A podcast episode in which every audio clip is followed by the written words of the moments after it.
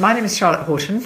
It's very difficult to describe what I am because I do get involved in doing so many things from making wine, making olive oil, getting involved with local people who are doing these things, and going mushroom hunting and foraging. I was quite fascinated about how you came to find this place because it is so remote. It's not like you pass it on a road, you have to really go out of your way to get here. So, what led you here? Well, the story starts a long time ago at the end of the 1960s when my step grandmother who was writing a series of travel books about rather obscure bits of the Mediterranean and places that people didn't normally go to on travels.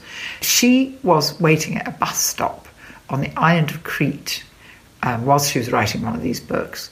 Sitting waiting for the bus, she met this Italian woman and they started chatting. And my step grandmother said, you know, that she was looking for a house. She was writing a travel book. Really, she wanted to um, find somewhere to go and retire with her husband.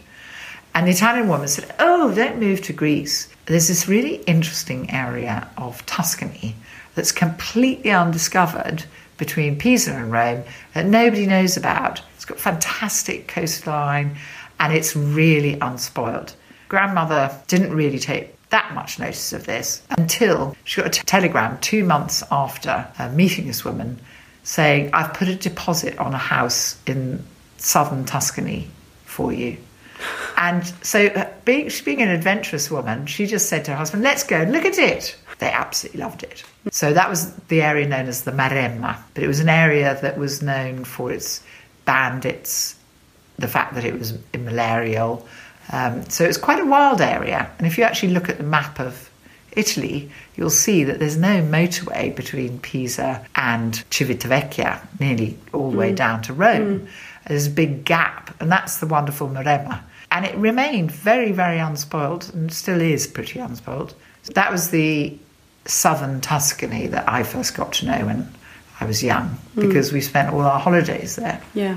Then, when our grandmother died, we inherited the house, and the family decided to buy something a little bit bigger in the 80s, the mid 80s. Everything was for sale for nothing then. You could really pick up some extraordinary properties for nothing. I mean, we travelled around and we saw where Villa Banfi is was yes. for sale for nothing. Wow. It was a, a wreck. Mm. But we found a ruined castle near a place called Scansano, which was a little bit closer to the coast. Being rather foolish and eccentric, we bought it. and I couldn't believe my luck. I just, at the age of 20, I think I was probably 28, I just thought, I'm going to go and live there.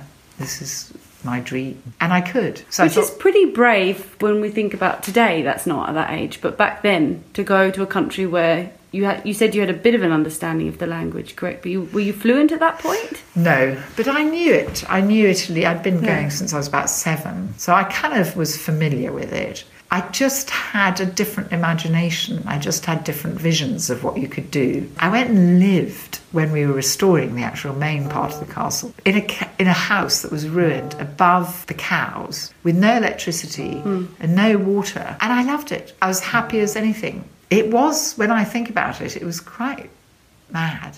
I think it's courageous, very courageous. And then I immersed myself. I came from punk London.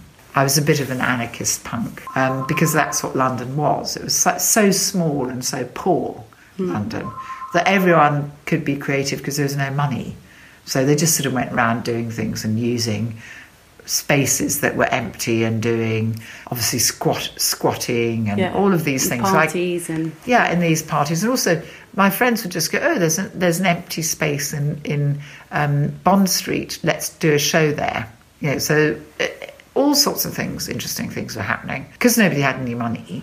They didn't expect any money from mm. what they were doing. I think I, I went to rural Italy and suddenly discovered these people who are very independent, very anarchic, mm. very independent because they provided all their own foodstuffs. I'd, I'd never met people who, who could who knew how to do that much. Mm. I, I got completely sucked in because I thought this is rural punk. And I felt terribly at home. there are all sorts of dramas and adventures. Of course, it wasn't all um, a bundle of laughs, I can say. I, at one stage, said, Next thing on my list is to go and find out about wine. And hmm. as a family, we talked about planting a vineyard and we, we wanted to plant a vineyard. I just asked some of my local guy friends, and I said, Who's, Who can I go and learn how to make wine off? They said, Oh, go up to those brothers up there who are always drunk. and they're two old guys. I said, Can I come and learn how to make wine with you? And they went, Of course you can. You know, we're harvesting next week. I bet they were so chuffed to have this lovely Yeah, I young was, I, woman. I was a younger and not too bad looking. So. Well, first time I made wine with them, I was just like, I love this. It was like a coup de foudre. You know, when you have those Yeah. those moments when you're just suddenly like, like uh, uh, uh, their epiphanies, and you just go, I suddenly just, that's what I want to do. And it was natural.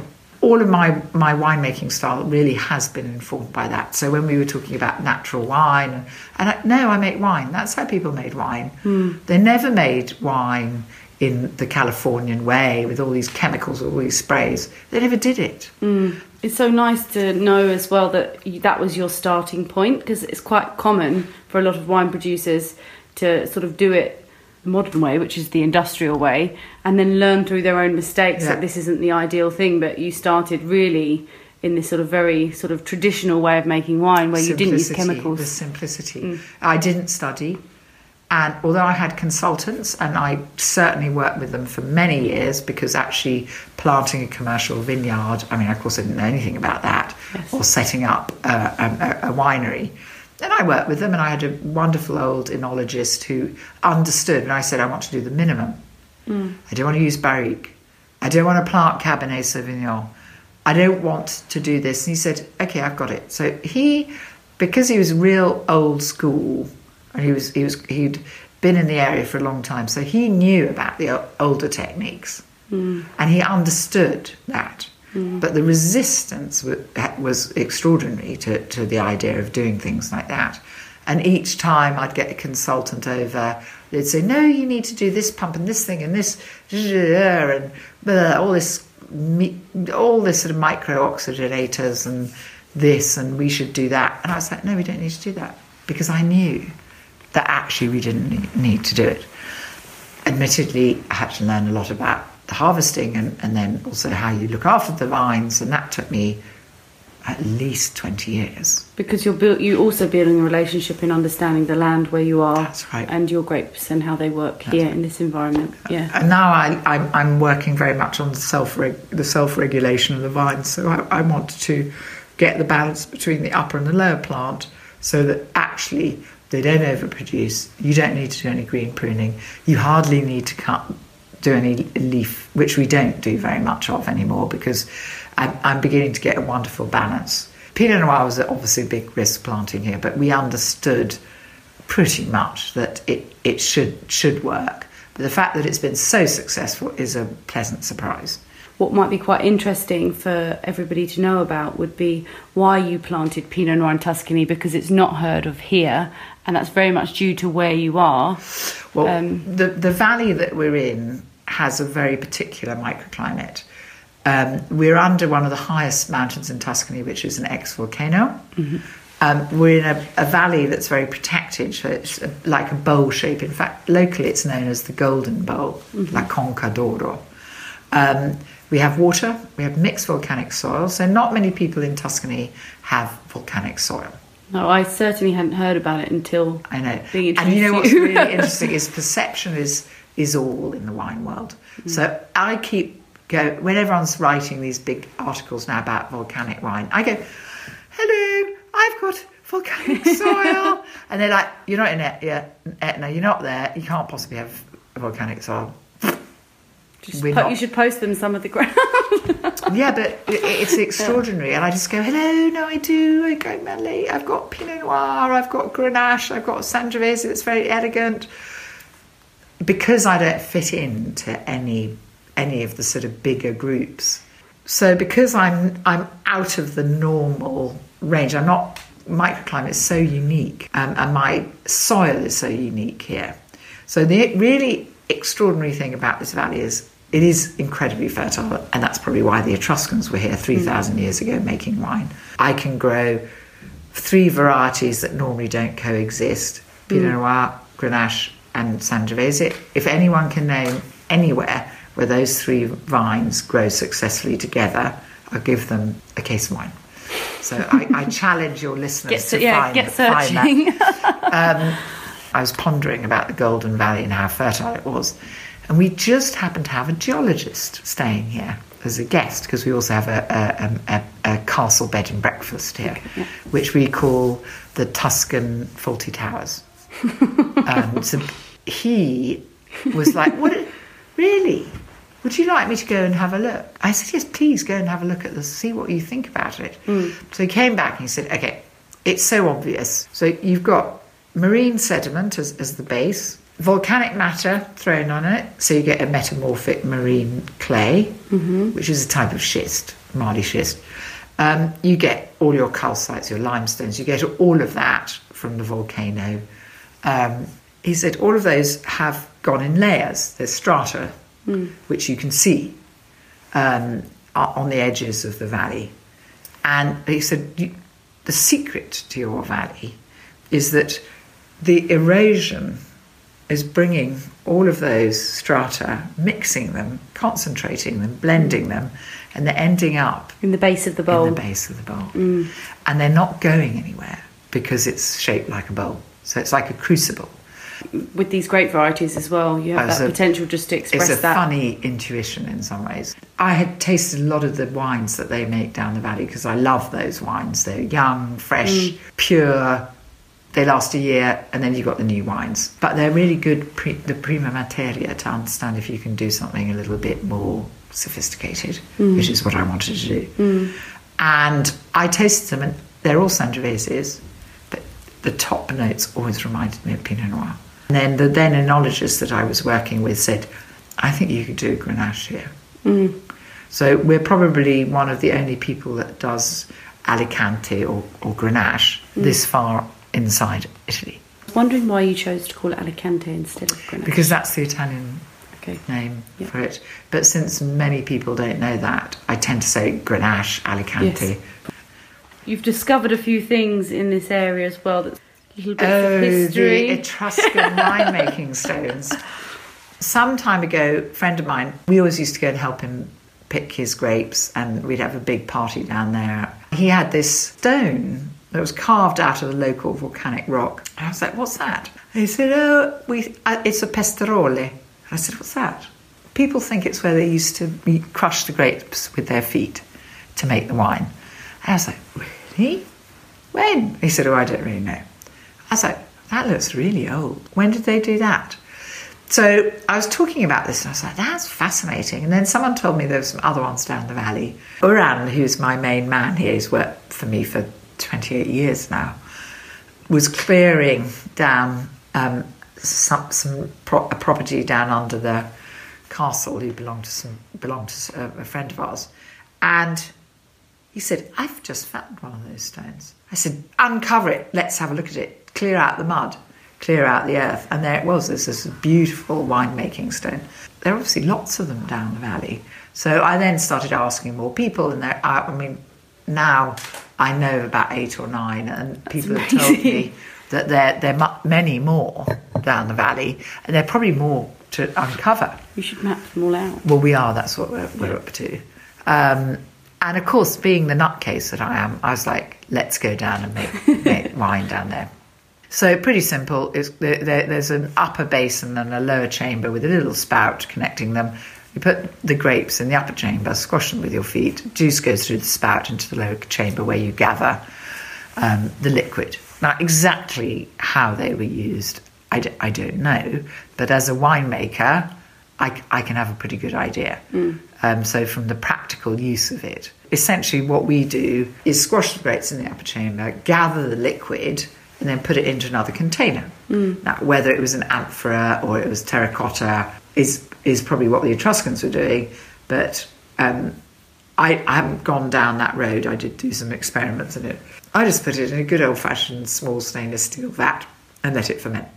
So I have learnt quite a few things from, from doing that experiment, and I am hoping to, to try to to possibly make a wine that I can put into the, into the co- co- commercial sector um, in the future, um, because I have discovered that I can do it without Mm. using sulfites.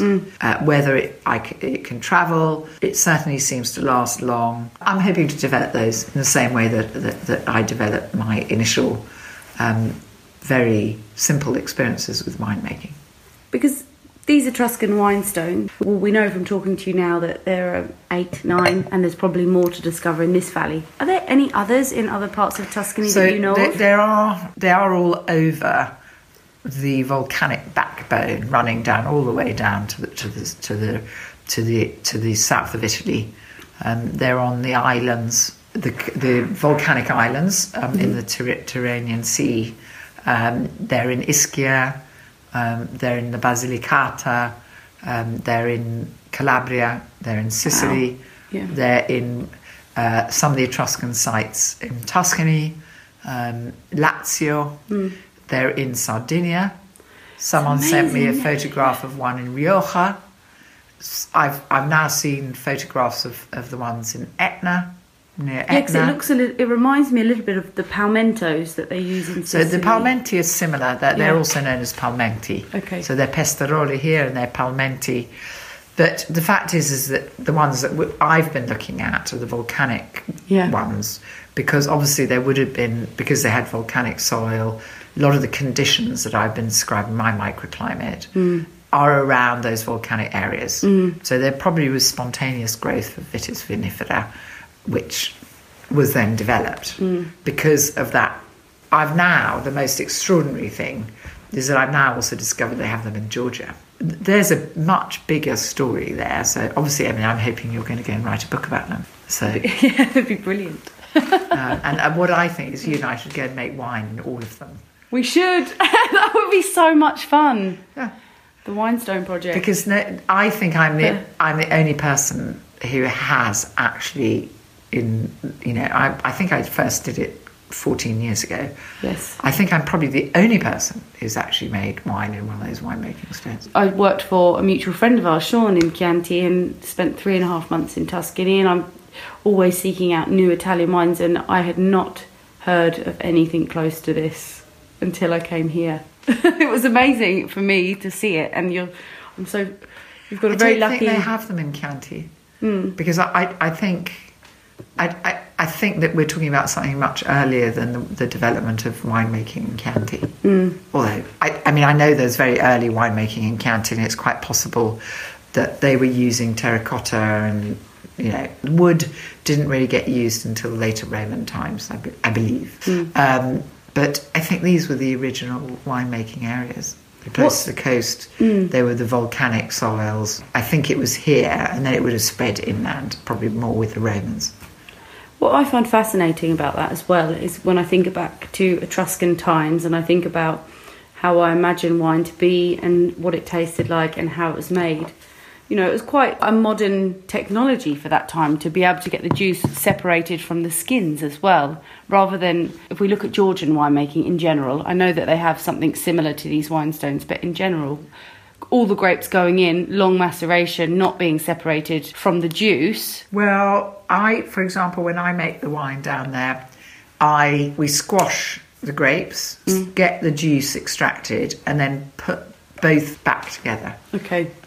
Yeah. and so we get the maceration, but the juice separates quite quite easily. Then, so but that was kind of what I decided to do as a winemaker down there. So it was an intuitive choice about how I think they would have done it because I think that pretty much that would make sense to me as a winemaker. Um, however, it's not difficult to separate stuff. I mean, people have been doing it for ages. I mean, just because we don't understand how to do it, you you wouldn't know how to do it doesn't mean that they didn't because they were Yeah. separating stuff all the time. You Yeah. separate olive oil, separate this, separate that, separate wheat from the chaff. Mm. You know, they've been doing it by hand. You know, they've, people know how to separate stuff. And what about for this area? What do you see? Obviously, what you're doing is quite unique and quite singular, actually, compared to what's going on around here. Is there anything in mind when you look forward or you're hopeful in a certain direction or something you're working towards? I do think that this concept of small scale farming is what we all need to return to. Mm. Um, I, I, live in a valley where there's small scale farming all around me. Mm. There's been no modern farming in this valley. We still have birds, bees, flowers, fantastic uh, cherry trees, fruit trees, everywhere. There's everything you need to survive. And a lot here. of wild animals as well, because I've seen a few deers and boars. Oh yeah, we've got all those. Yeah. We've got snakes. We've got bats, really rare bats. We've got everything. Mm. And when you see that wonderful myriad of creation around you, and you just realise how much has been destroyed by modern farming. It, I mean, it's sometimes I can hardly go and look at those fields it makes me sad. And I see mm. those poor vineyards that are suffering in these unsustainable situations. There are no flowers, there are no birds, there's no insects. I, I can't live there anymore. So the other day, some friends and I were saying, oh, you know, lots of people say to us that good wine comes from beautiful places. And I was like, well, it's not like photo beauty. Except in the case of Potentino, it's ridiculously stunning. but I think yeah. what I'm talking about by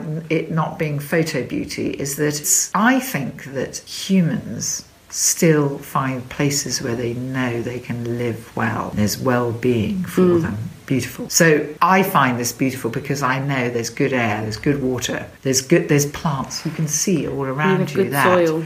You have good soil. Mm. You know, we still have that instinctively. There's microlife, there's yeasts, there's bacteria everywhere. We still instinctively, I think it's probably quite primitive, but we still instinctively go, oh, this is beautiful. Mm. Because we know we can live well and survive here. And we feel good. And you feel good. Mm. You know, it's well being. And on that note, as uh, we've talked a bit together about natural wines, and it's quite a hot topic. I've really liked and enjoyed the way that you view that. And I think when you try the Potentino wines, one might assume that they're sort of more conventionally made because they're not cloudy, they're very, very, they're super, super clean um, they express the grapes very, very well, and they're very classic in style.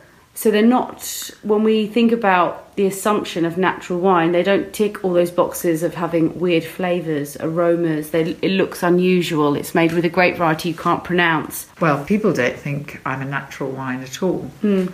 And I always find that interesting. And, and in fact, when we started talking about this, mm. I said, Why do you think my wines are not considered natural? Because yeah. I fit into all of the categorization of a natural mm. wine.